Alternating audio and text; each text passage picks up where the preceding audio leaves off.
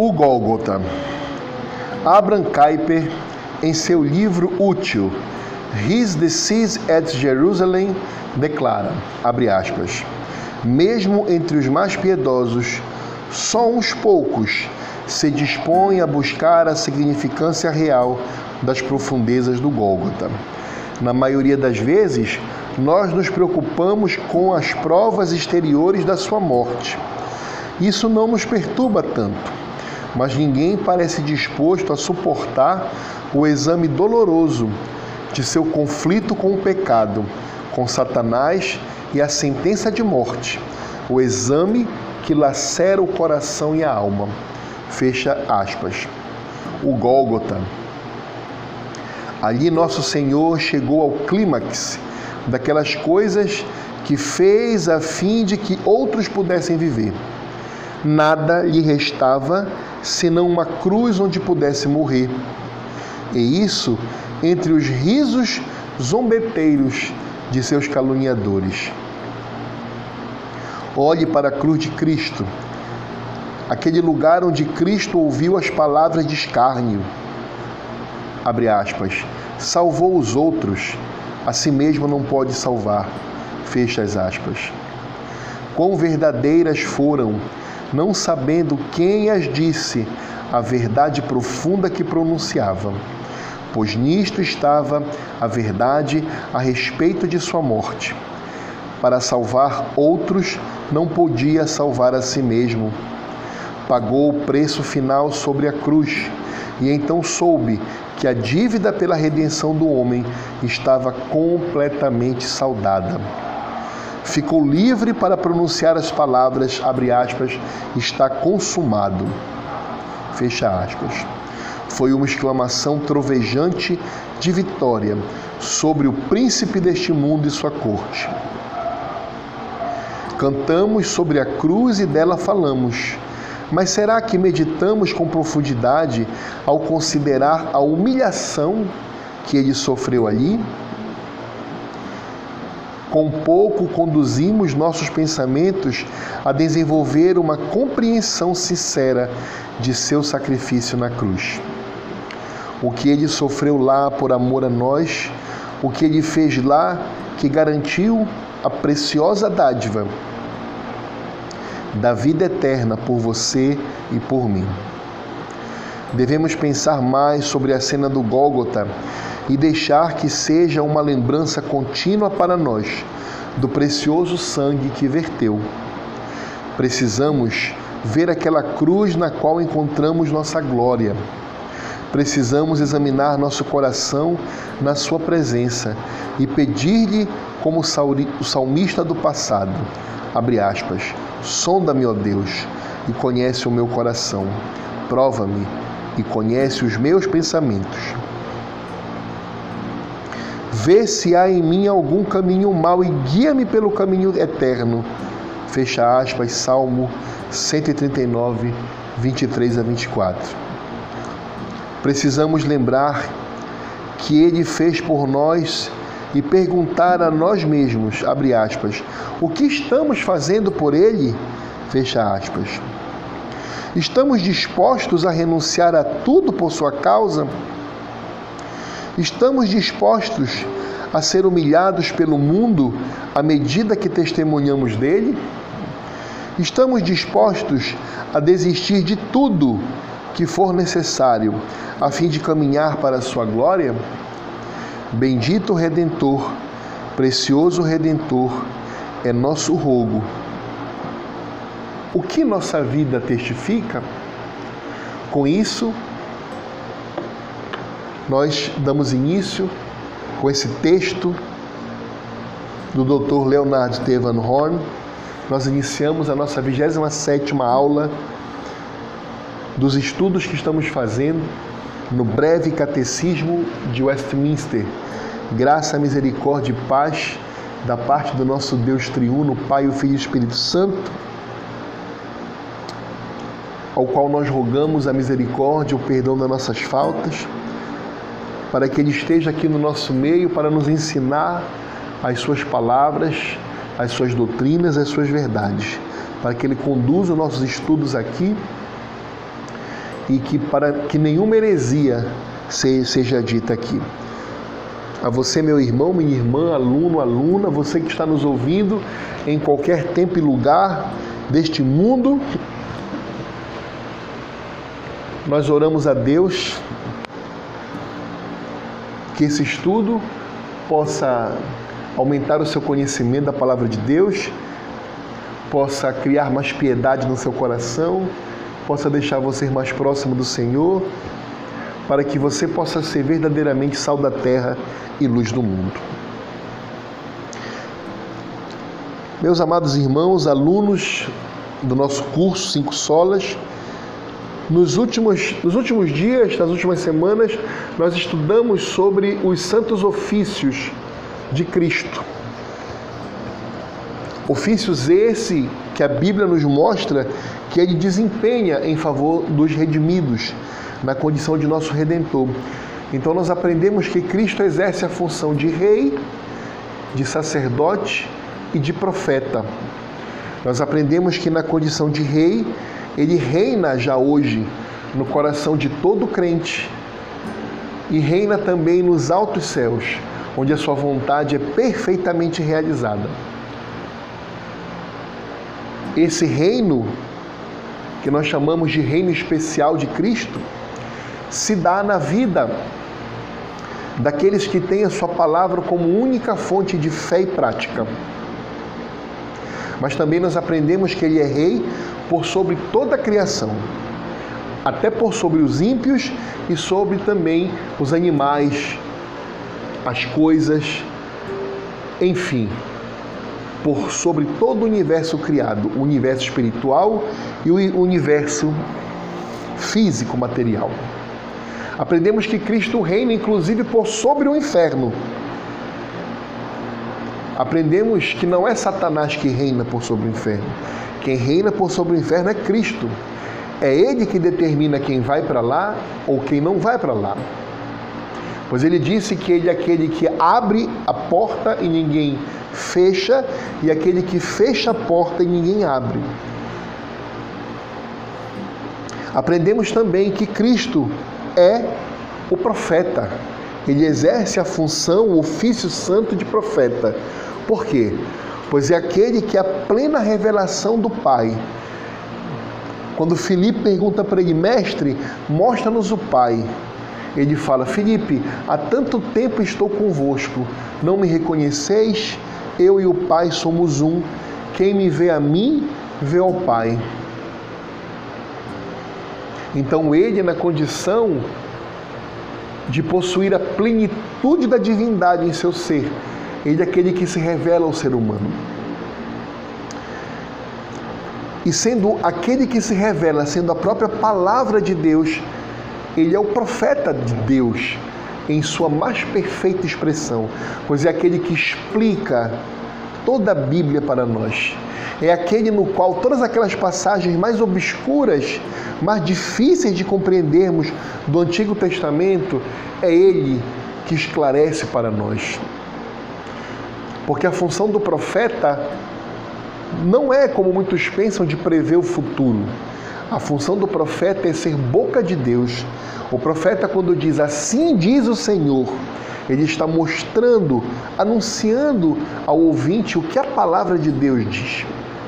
Então, quando Cristo, que lá em João diz que é o Verbo de Deus, que em grego koine significa logos, e esse Logos é a palavra, ele é a palavra de Deus, ele é aquele que age.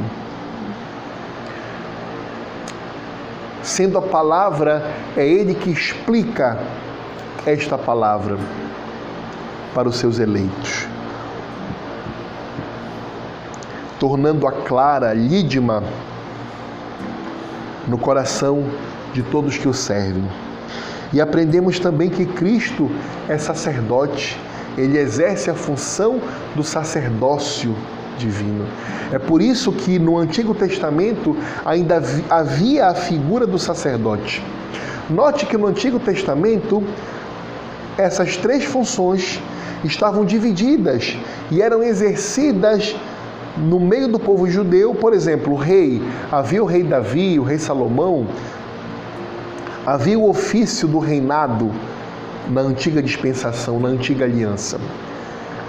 Profeta, havia os profetas Jeremias, Isaías, Daniel, Malaquias, Abacuque, Joel, Obadias, Sofonias, todos os profetas, Elias, Eliseu, havia o ofício da profecia separado. Quem era profeta não era rei, quem era rei não era profeta. Eram sons diferentes. E por último, nós temos o ofício do sacerdote. No Antigo Testamento havia um sacerdote, cujo primeiro nós sabemos do pacto mosaico foi Arão. E depois todos os sacerdotes levíticos, os levitas, os sacerdotes, que eram aqueles que se aproximavam de Deus em nome do povo. Mas no final dos tempos, na plenitude dos dias, como diz a palavra de Deus, Jesus Cristo veio e o Verbo se fez carne e habitou entre nós, como diz a sua palavra, e vimos a sua glória, como a glória bendita do unigênito do Pai, João diz em seu Evangelho. E em Cristo estava consubstanciado, estava unido às três funções sagradas no Antigo Testamento. A partir de Cristo, nós temos somente em Cristo a função do profeta, do sacerdote e do rei. Aquilo que Davi e Salomão eram sombras na figura do reinado se concretiza em Cristo como o único e verdadeiro rei. Aquilo que havia sombra em Jeremias, Isaías, Daniel, na figura do profeta do Antigo Testamento, se consuma e se torna perfeita em Cristo, o verdadeiro profeta do seu povo, aquele que explica, que desnuda completamente a palavra de Deus aos nossos olhos, na medida em que o Pai assim permite.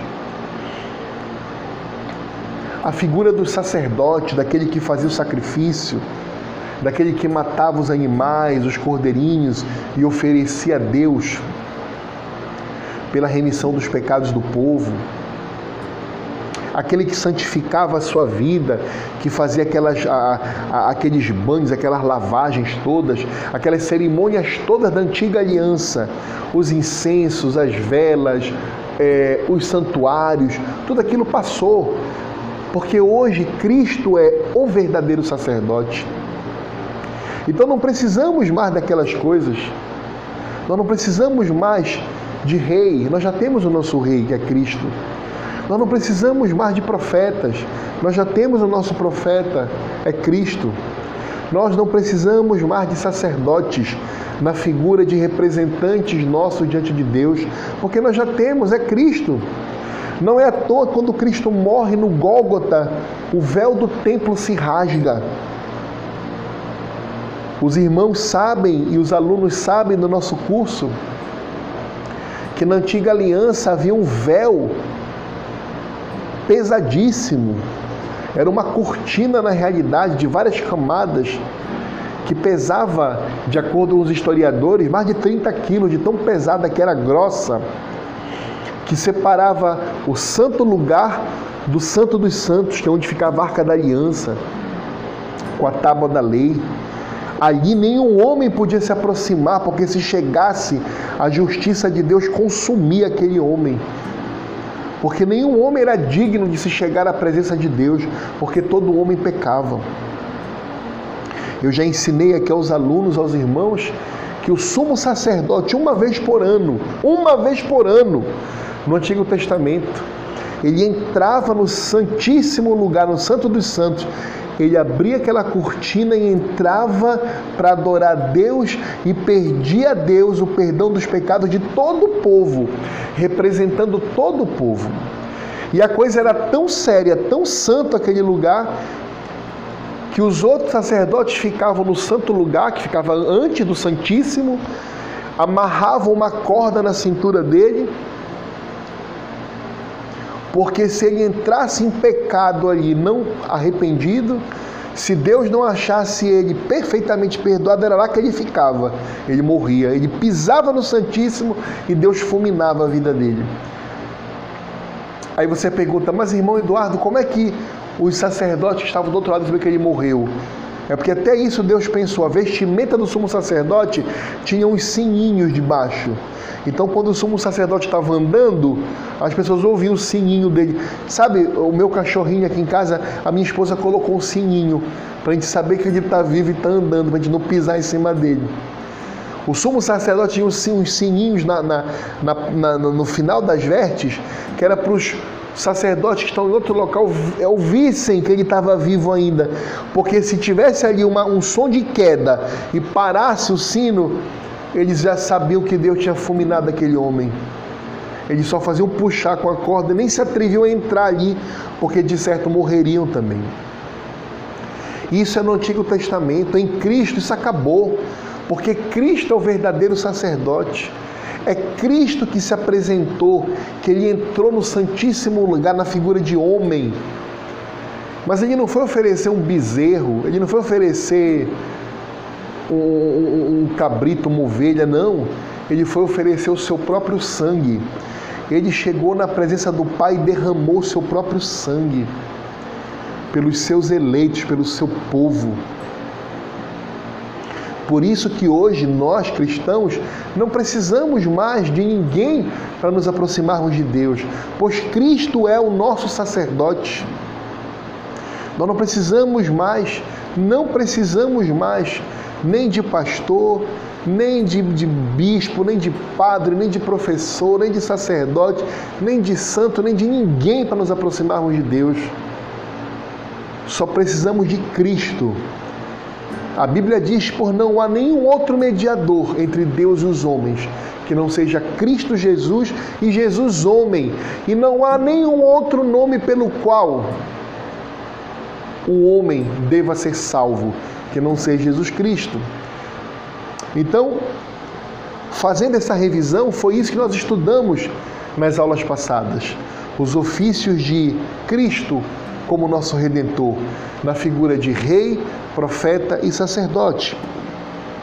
Hoje, na pergunta 27, nós iremos aprender a responder uma pergunta muito importante: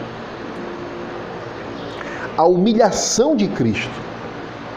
Meus irmãos, não houve um homem mais humilhado do que Cristo na face dessa terra. Nunca houve, não existe, nunca haverá. Por quê? Porque a humilhação tem a ver com a dignidade que a pessoa tem. Anote no seu caderninho isso que eu vou dizer para você. A humilhação tem a ver com a dignidade que a pessoa tem. Quanto mais digna é essa pessoa, mais merecedora de honras ela é. E quanto menos digna esta pessoa é, menos merecedora de honra ela é.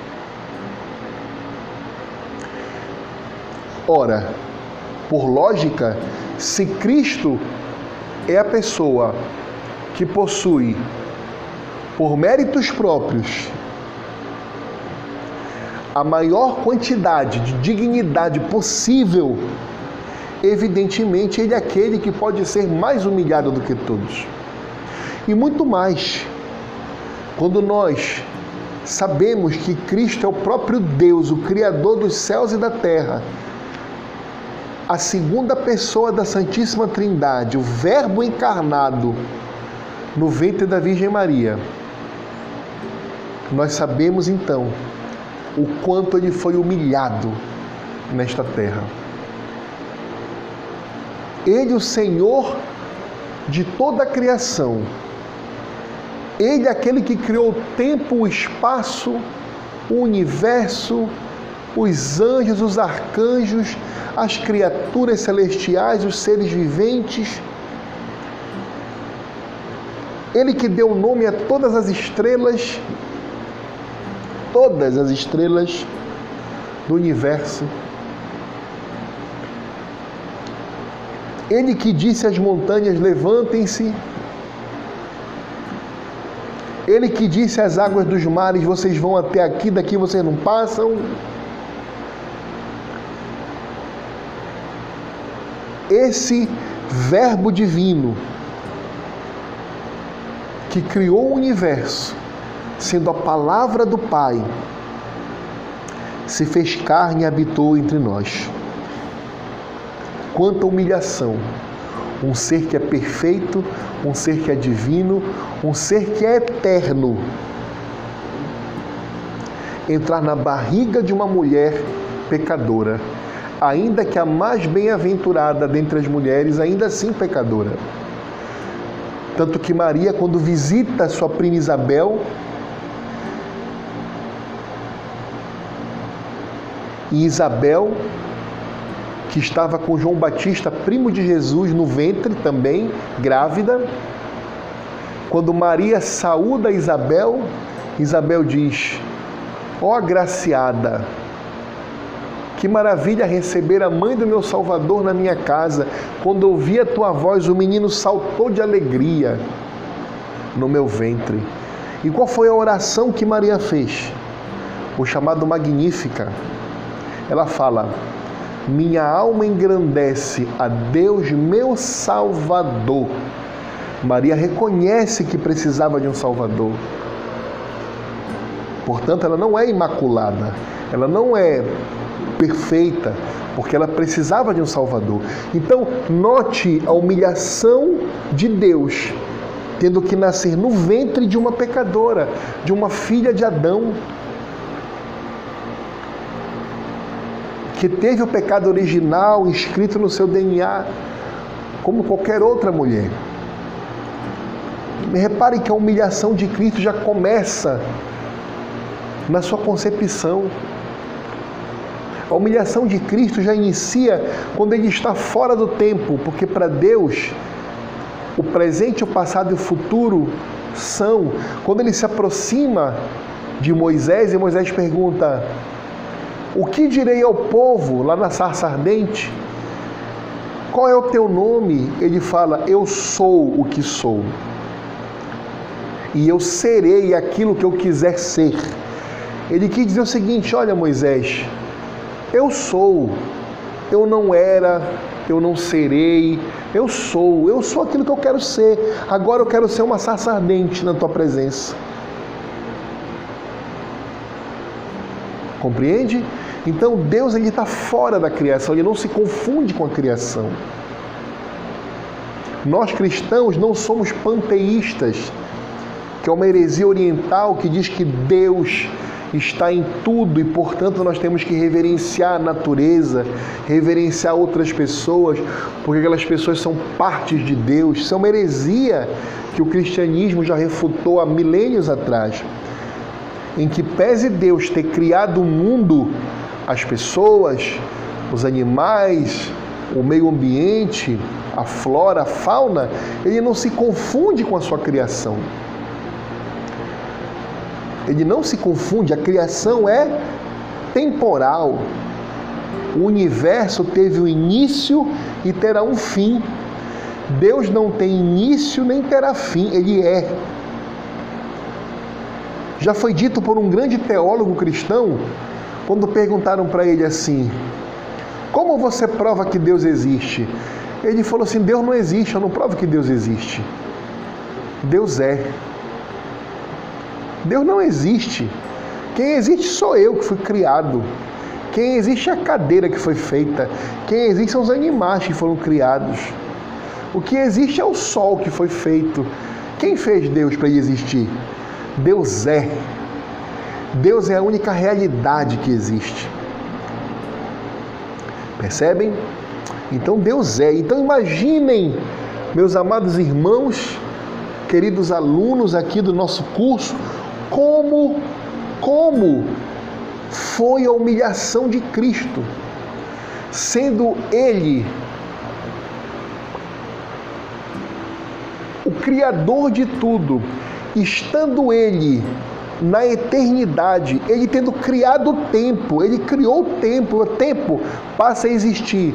Aí foi um segundo. E nós vemos isso no livro de Gênesis.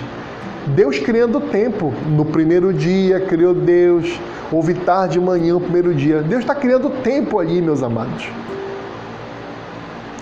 Percebe? Então Deus não é atingido pelo tempo.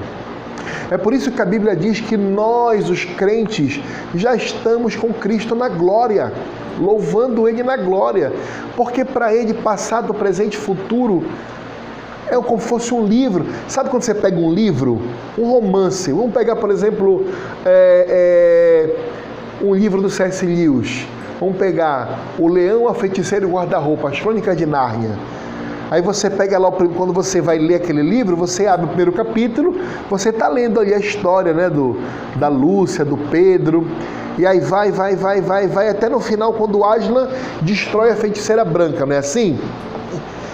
Mas se você quiser passar para o final do livro, você não precisa ler todo o livro, você abre na última página e vê, para Deus é assim. Deus, quando Ele olha para a história da humanidade, da criação, Ele pode agora visitar lá o primeiro dia, Ele pode ir na metade do, do, do história do mundo e pode ir lá para o último dia, quando a igreja estiver toda reunida, toda salva. Ele pode fazer isso. Por quê? Porque Ele não é só eterno, como Ele escreveu a história do universo.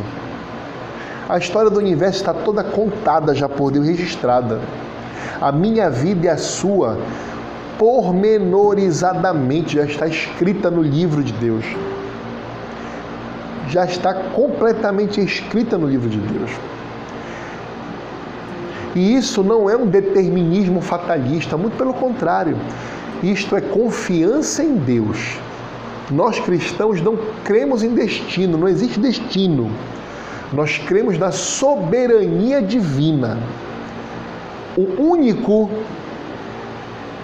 que tem plena ciência dos acontecimentos passados, presentes e futuros é Deus, em sua soberania. Então nós iremos responder hoje essa pergunta de número 27. Em que consistiu a humilhação de Cristo? Ora, se o natural da vida humana é nascer, viver e depois morrer. E quando eu digo natural é no sentido de pós-queda, porque nós sabemos que a morte não é natural. A morte é uma coisa terrível. Quando Deus criou o ser humano, Deus não nos fez para morrer.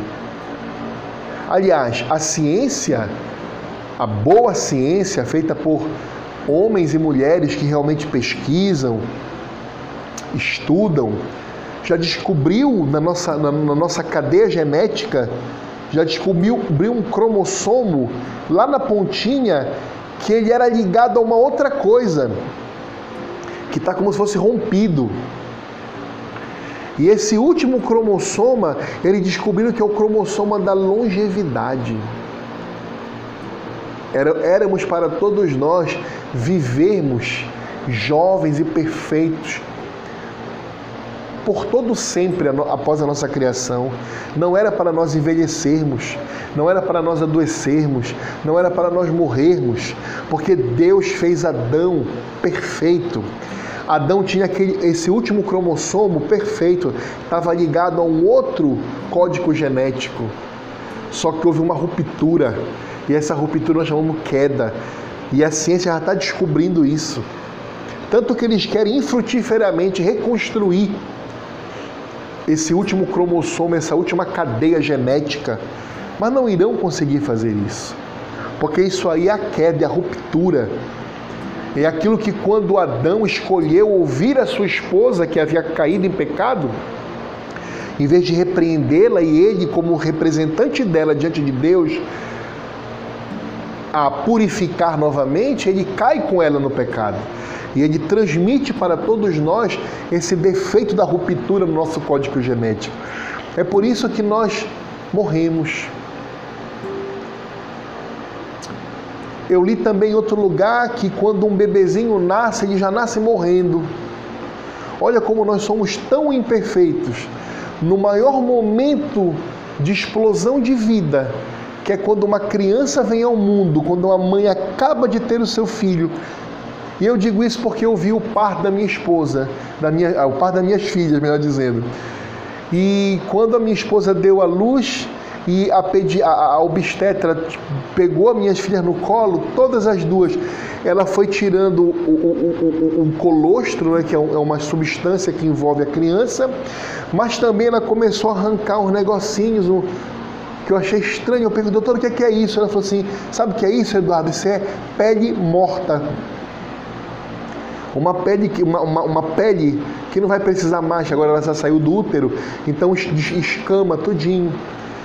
Aí eu, na hora, pensei: nossa, no maior momento de vida, Deus nos mostra: olha, pelo pecado você já nasce morrendo, a tua pele já está morrendo.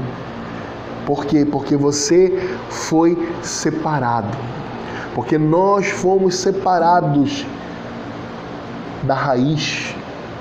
E a raiz é Deus. Na nossa arrogância de querermos ser independentes de Deus, o Senhor nos humilhou e nos mostrou: Tu és pó, e sem mim ao pó tu voltarás. Então Cristo sofreu essa humilhação de sendo Deus entrar na barriga de uma mulher pecadora. Então observe o ciclo de vida depois da queda.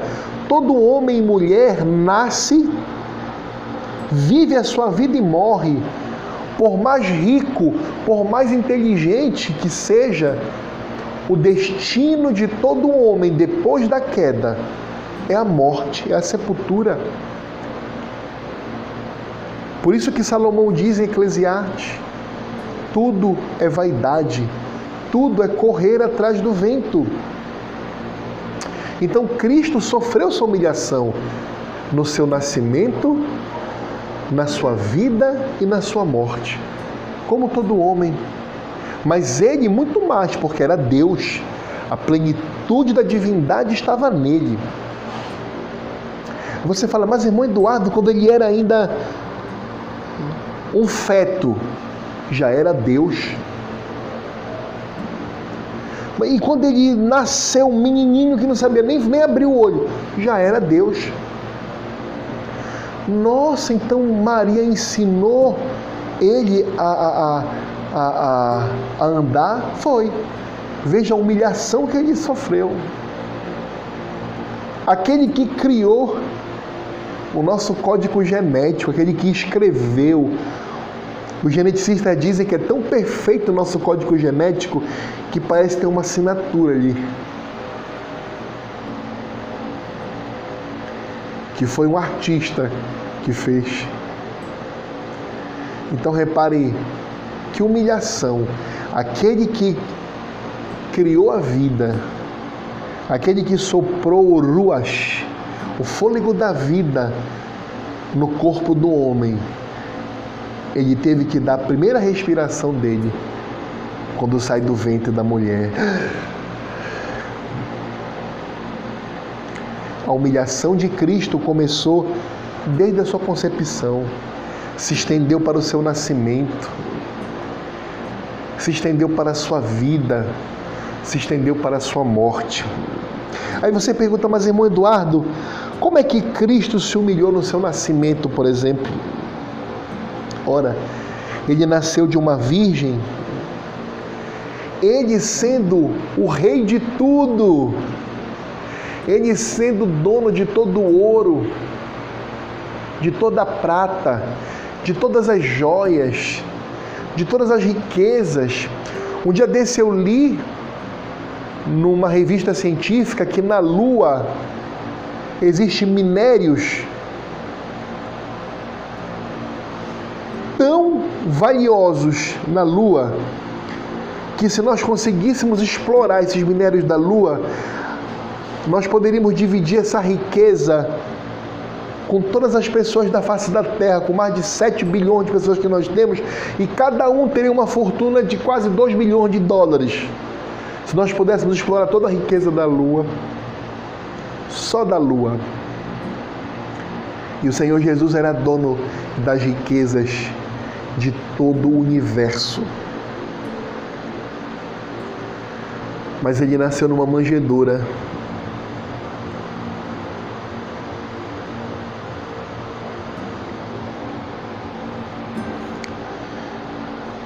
porque não havia lugar.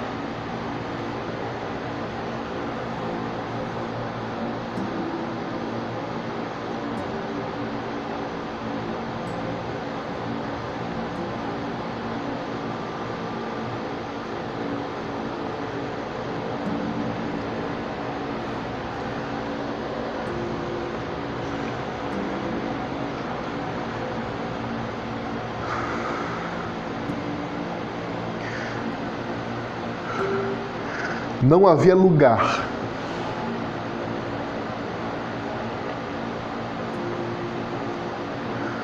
Para receber o Rei da Glória.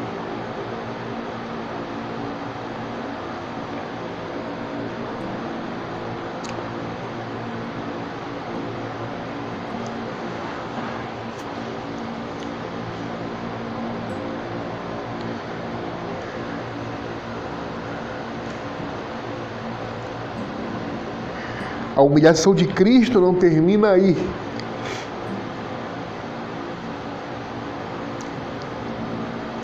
Ele se tornou homem.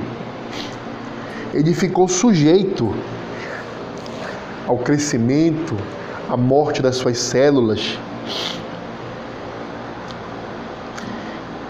Ficou sujeito a tudo aquilo que um homem está sujeito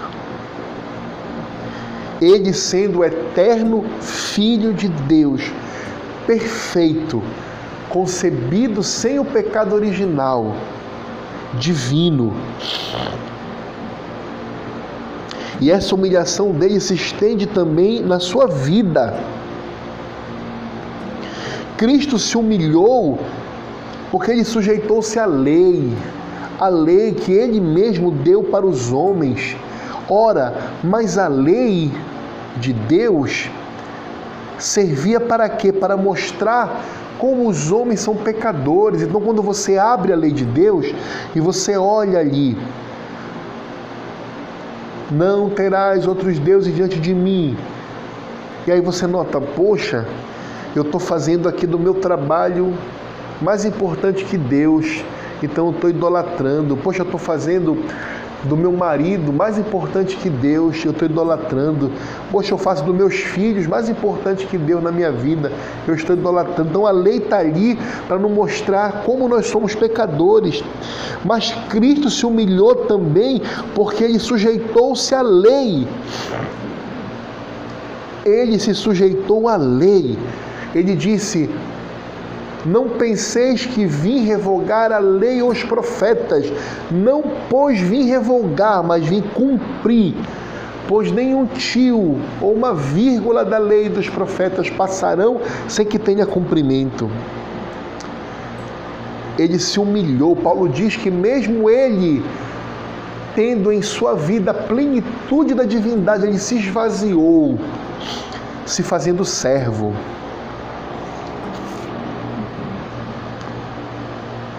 Veja, Cristo se humilhou em sua vida, pois ele entrou em conflito com o diabo. Veja, você concebe Deus entrar em conflito com o diabo? O diabo é uma criatura. Se Deus fizer um bocejo assim, ó, ele destrói o diabo. O diabo e todo o inferno. Percebem? Não tem, não, não tem batalha entre Deus e o diabo. Não tem. O diabo é uma criatura. O diabo tanto não tem que a Bíblia diz quando, quando nos últimos dias, no Apocalipse, quando todos os ímpios estiverem reunidos com o anticristo, falso profeta, besta, com, fizerem um grande exército para destruir o povo de Deus, quando os céus se abrirem, você acha que Jesus vai pegar numa espada para matar esse povo todinho, inclusive o diabo, inclusive o anticristo. O que, é que a Bíblia diz? Ele destruirá com um sopro.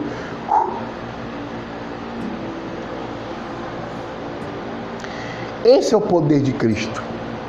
Um sopro dele destrói toda a maldade do mundo. Então ele se humilhou porque ele foi obrigado a disputar com o diabo aqui nessa terra. Ele foi tentado pelo diabo todos os dias da vida dele. Por isso que ele é o meu e o seu representante. Você luta contra os seus é, pecados. Cristo sabe o que é tentação. Cristo não lutava contra os pecados dele porque ele era perfeito, mas Satanás o tentava. Satanás o tentava. E a Bíblia diz que em tudo ele foi tentado.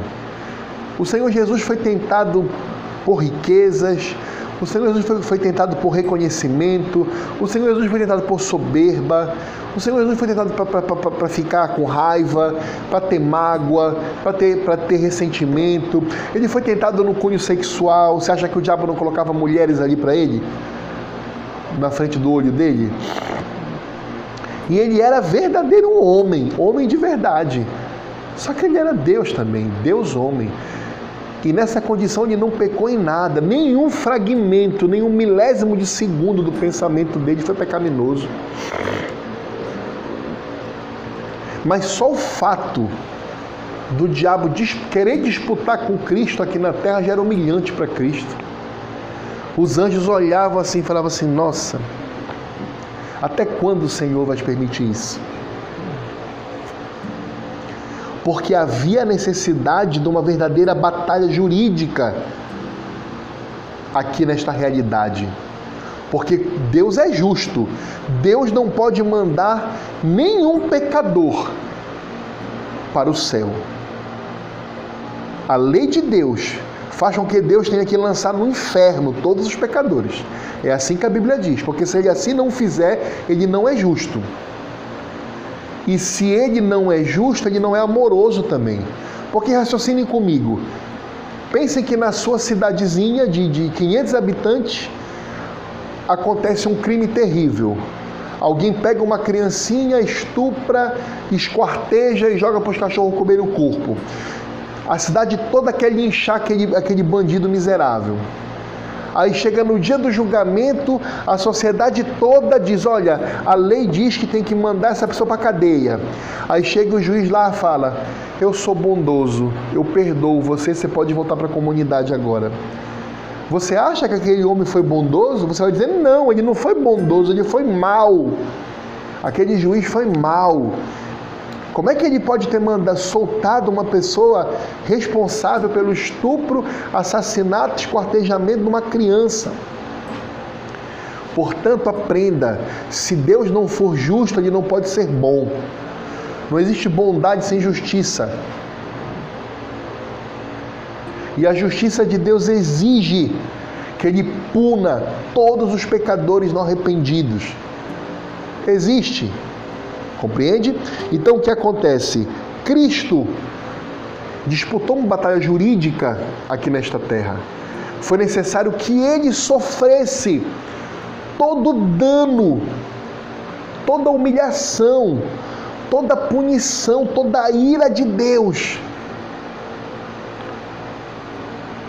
pelos seus eleitos. Percebe? É por isso que existem pessoas hoje no céu Nenhuma delas foi melhor que as que estão no inferno. Aqui na terra não tem ninguém melhor do que ninguém, todos somos pecadores. Se o Senhor Deus for nos julgar por aquilo que nós fazemos, por aquilo que nós pensamos, todos nós sofreremos apenas justiça.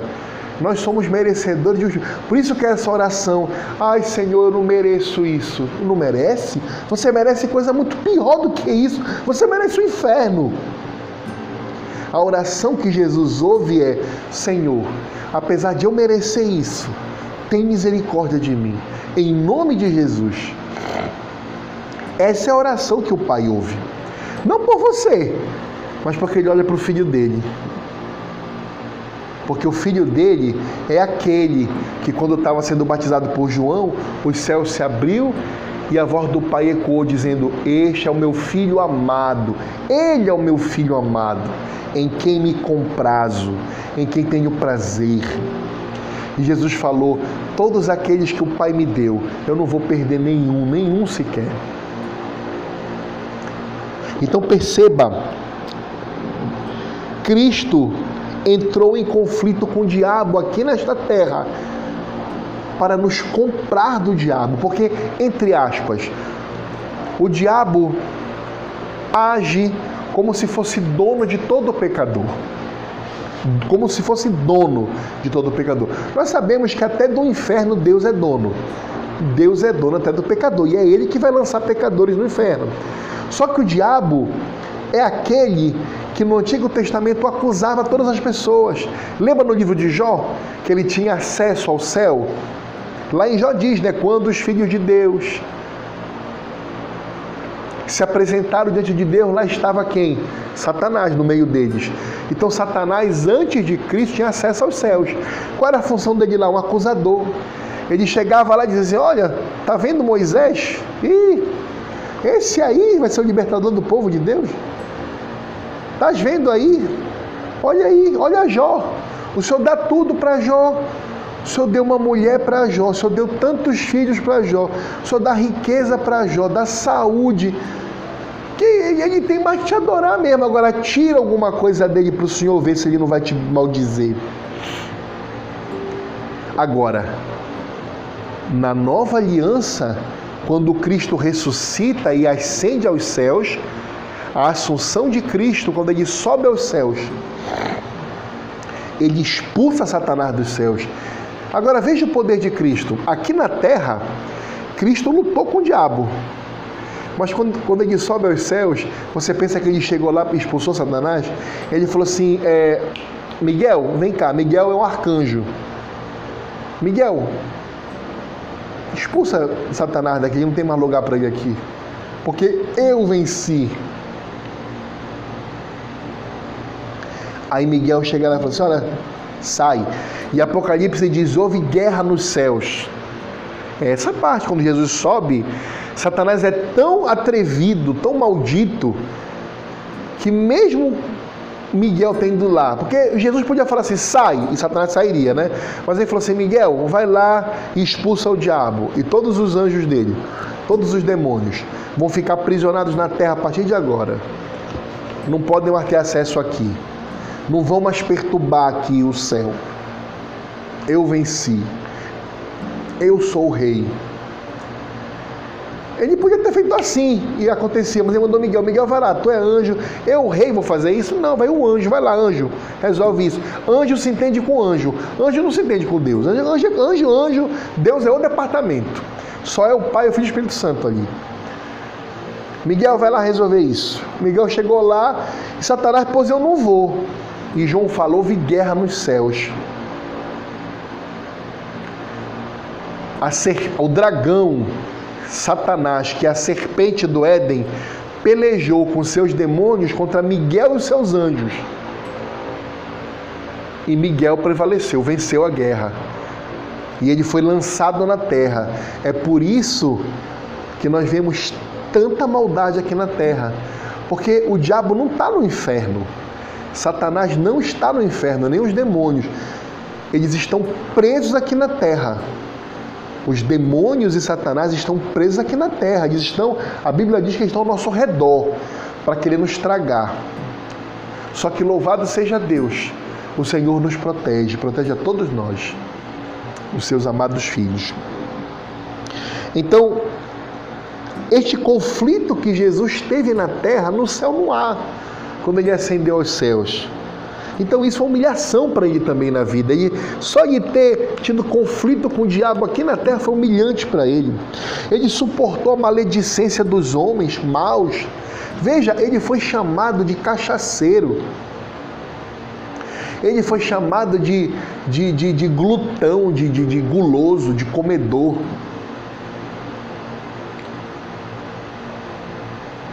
Compreendem?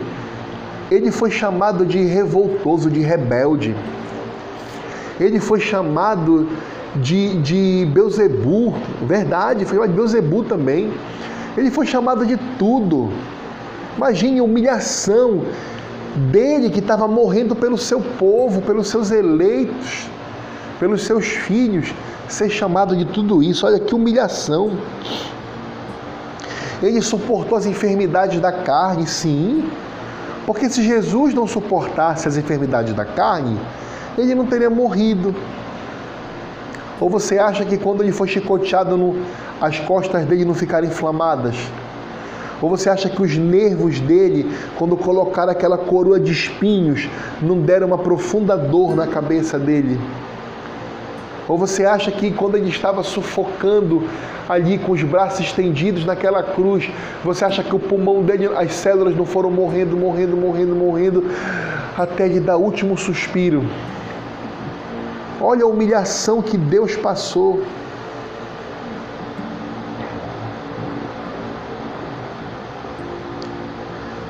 Ele, sendo puro, suava, liberava toxinas pelo corpo. Que, que humilhação para Deus isso. Pense na coisa mais suja que você vê na sua mente. Eu penso num, numa barata, acho horrível barata. Eu, a minha relação com a barata é matar. A minha esposa fala, amor, mata, eu vou lá e mato e não quero mais nem ver. Eu acho nojento barata. Pois imagina se você se fizesse uma barata e vivesse com as baratas. É mais ou menos assim a humilhação de Cristo. Sendo Deus, tendo que se fazer um homem viver com pecadores. Tanto que às vezes ele fala: Até quando estarei diante de vós? De tão pecadores que, que, que nós somos. E ele suportou tudo como um servo obediente.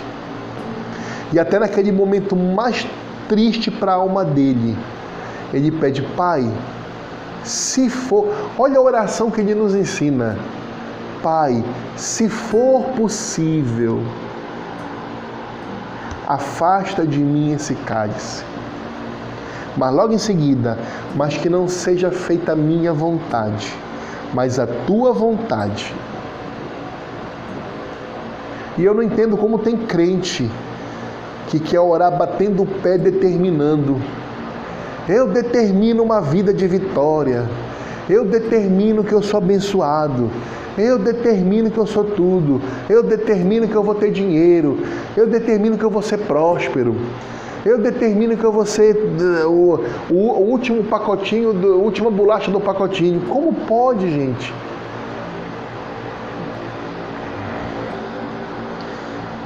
E por último, meus amados irmãos e irmãs, ele se humilhou, Cristo se humilhou na sua morte. Note, note que eu não estou falando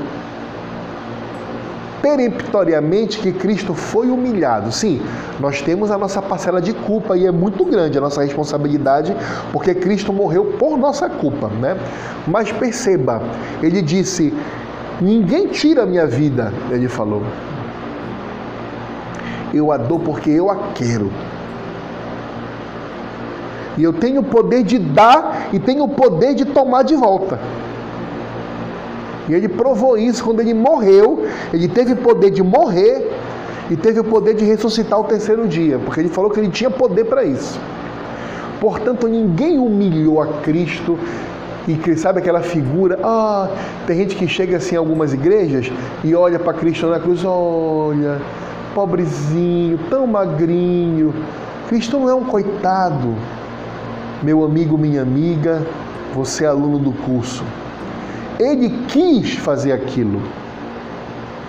Ele falou para Pilatos: Olha, ele falou para Pedro, quando Pedro quis defendê-lo com a espada, né? Ele falou assim: Pedro, tu achas que se eu não quisesse agora pedir para o meu pai resolver o problema, não estava resolvido? Ele não mandaria três legiões de anjos aqui para acabar com o Império Romano? Mas eu não quero. É a hora das trevas, ele fala. É a hora das trevas. Mas Satanás quando pensava que estava matando a Cristo, ele realmente estava matando a Cristo, ferindo o calcanhar. Mas Cristo ia viver de novo, mas ele estava, vamos dizer assim, cometendo suicídio naquele momento, porque ao matar Cristo, ele praticamente matou ele próprio e todos os seus demônios. Porque a profecia que foi dita a Eva, né? O teu descendente esmagará a cabeça da serpente, ou seja, esmagar a cabeça é matar, né? Matará a serpente. Mas a serpente ferirá seu calcanhar. A humilhação de Cristo consiste em sua morte por ele ter se submetido à morte maldita da cruz. A Bíblia diz: Maldito é aquele pendurado no madeiro. O nosso Senhor se fez maldito por nós. Sabe, eu vou falar uma coisa para vocês que vocês vão ficar chocados. Mas aqui eu não estou para passar pano para ninguém. Aqui eu estou para fazer a vontade de Deus e dizer a palavra de Deus. Você sabe qual foi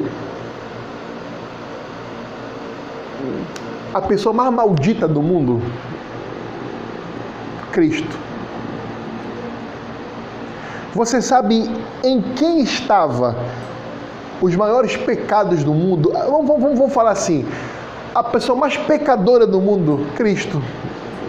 Não por ele próprio, mas porque imagina, ele, naquele corpo dele, humano, todos os pecados, todos os pecados dos eleitos, do povo de Deus, todos estavam ali em Cristo. É por isso, meu amado irmão, que ele transpira e chora sangue no Getsemane. Não pense que Cristo estava com medo da cruz.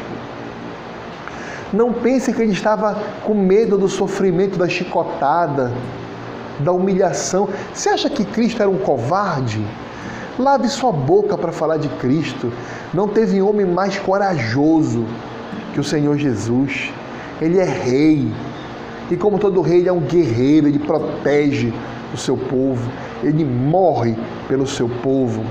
Então ele não estava com medo você, olha, se os santos pais da igreja sofreram, não foram covardes, você vê como Paulo morreu decapitado, como Pedro foi crucificado de cabeça para baixo, como Tiago foi apedrejado, como Filipe foi esfolado vivo. Sabe o que é ser esfolado vivo?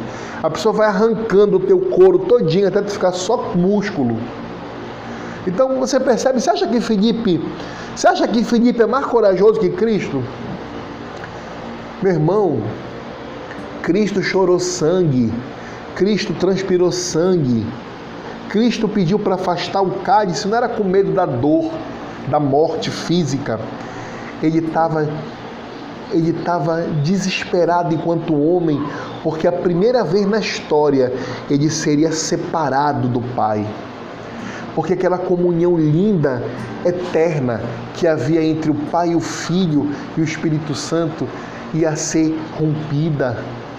Porque foi necessário que Deus, naquele momento, jogasse toda a sua ira justa em Cristo. Sabe quando você pensa assim, onde estava Deus quando milhares de judeus foram mortos por Hitler no nazismo? Onde estava Deus quando aconteceu uma catástrofe. E você, papai e mamãe, que quando fica triste com a perda de um filho e chega ao cúmulo do pecado, dizer: onde é que está Deus na hora quando meu filho morreu, minha filha morreu? Onde, onde estava Deus quando eu fui estuprada? Sabe onde estava Deus? Estava punindo Cristo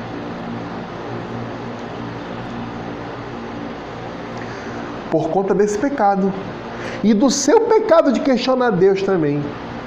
O pai estava punindo cada estupro, cada assassinato, cada adultério, cada idolatria, cada superstição, cada heresia, cada maldade. Ele estava punindo em Cristo, em Cristo, ali, psicologicamente, corporeamente e espiritualmente. É por isso que o corpo de Cristo mostra esse sofrimento. Ele se fez maldito por nós. Ele se pôde suportou a agonia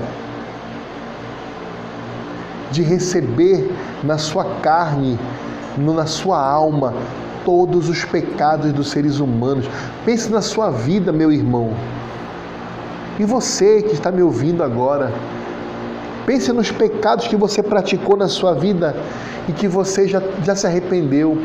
Que se você pudesse voltar atrás você não faria. Mas só de pensar você fica triste, não fica? Você fala, poxa, eu não devia ter dito aquilo para aquela pessoa.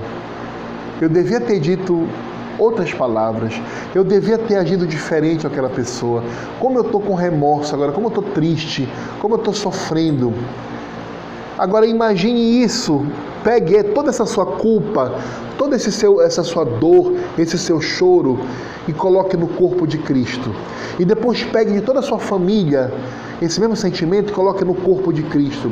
E depois pegue de todo o seu bairro e coloque no corpo de Cristo. E depois pegue da sua cidade e coloque no corpo de Cristo. E depois pegue de toda a criação dos eleitos de Deus, do passado, do presente e do futuro, e coloque no corpo de Cristo. É essa dor e agonia que Cristo sofreu pelos nossos pecados. Ele se humilhou na sua morte por ter suportado a agonia de tudo que aconteceu com ele.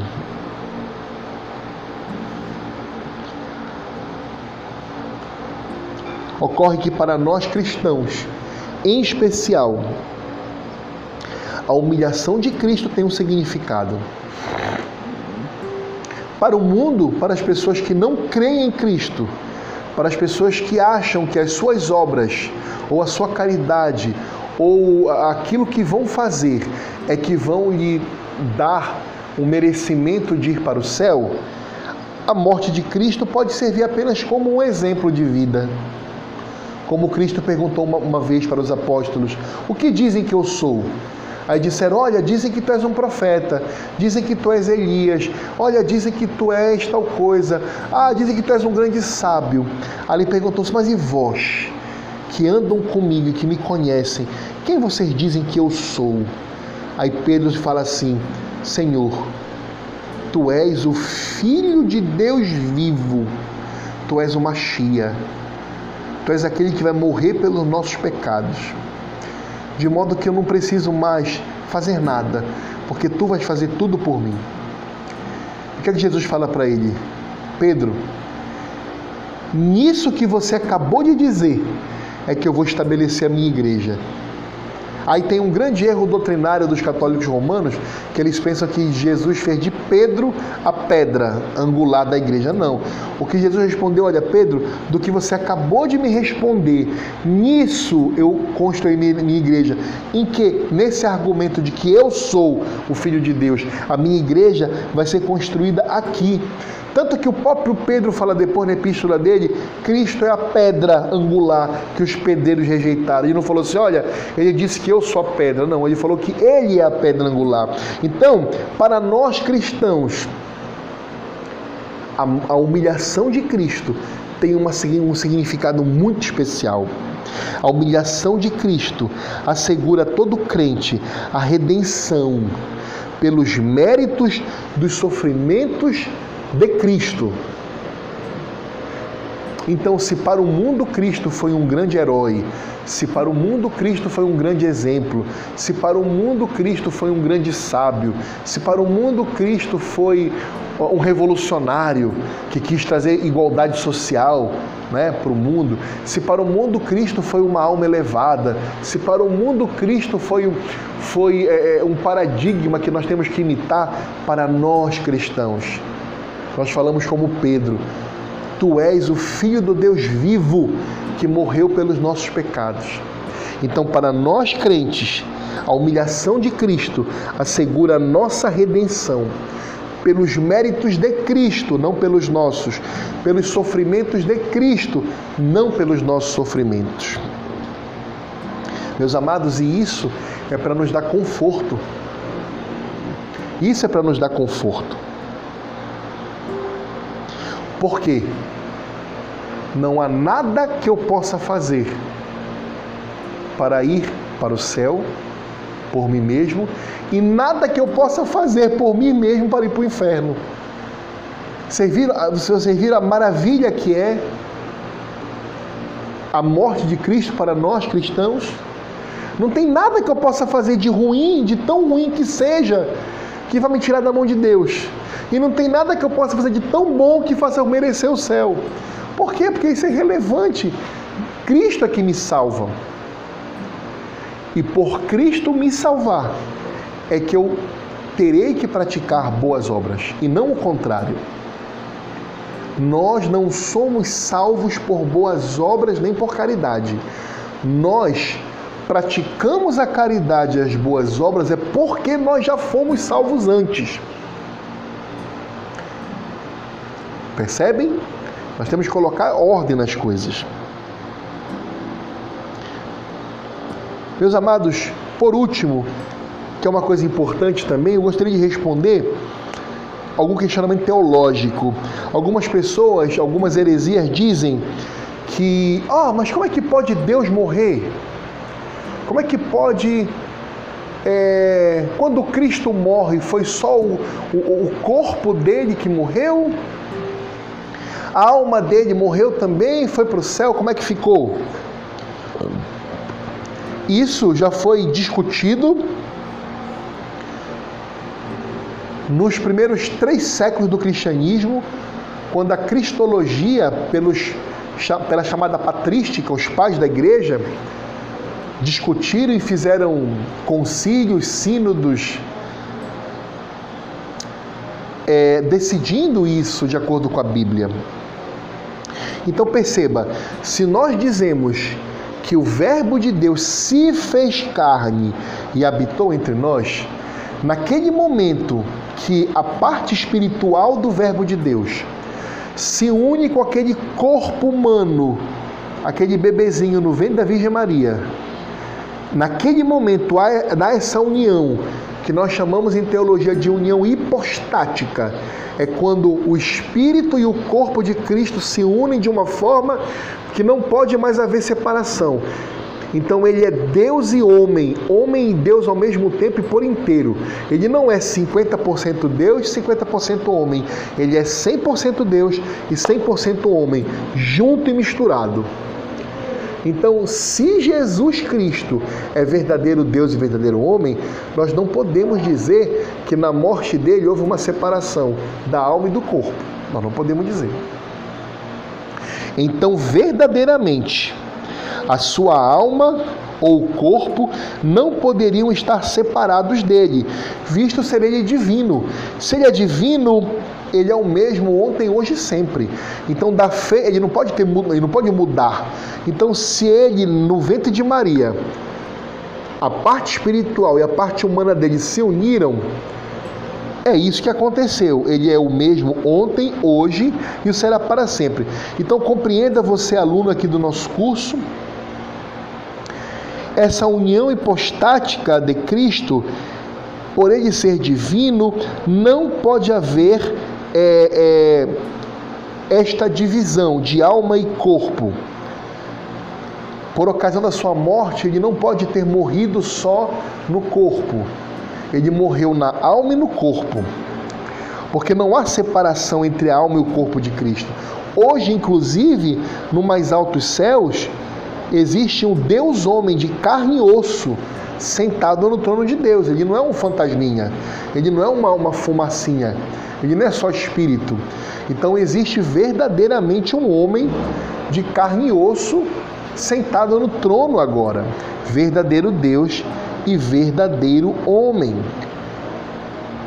Então, meus irmãos, alunos, você que está me ouvindo, nós podemos responder agora a esta pergunta 27, né?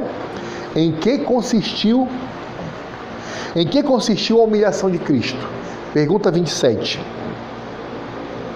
Resposta: A humilhação de Cristo consistiu em ele ter nascido e isso em condição baixa, ter se colocado sob a lei, ter sofrido as misérias desta vida, a ira de Deus e a amaldiçoada morte na cruz, em ter sido sepultado e permanecido debaixo do poder da morte durante certo tempo.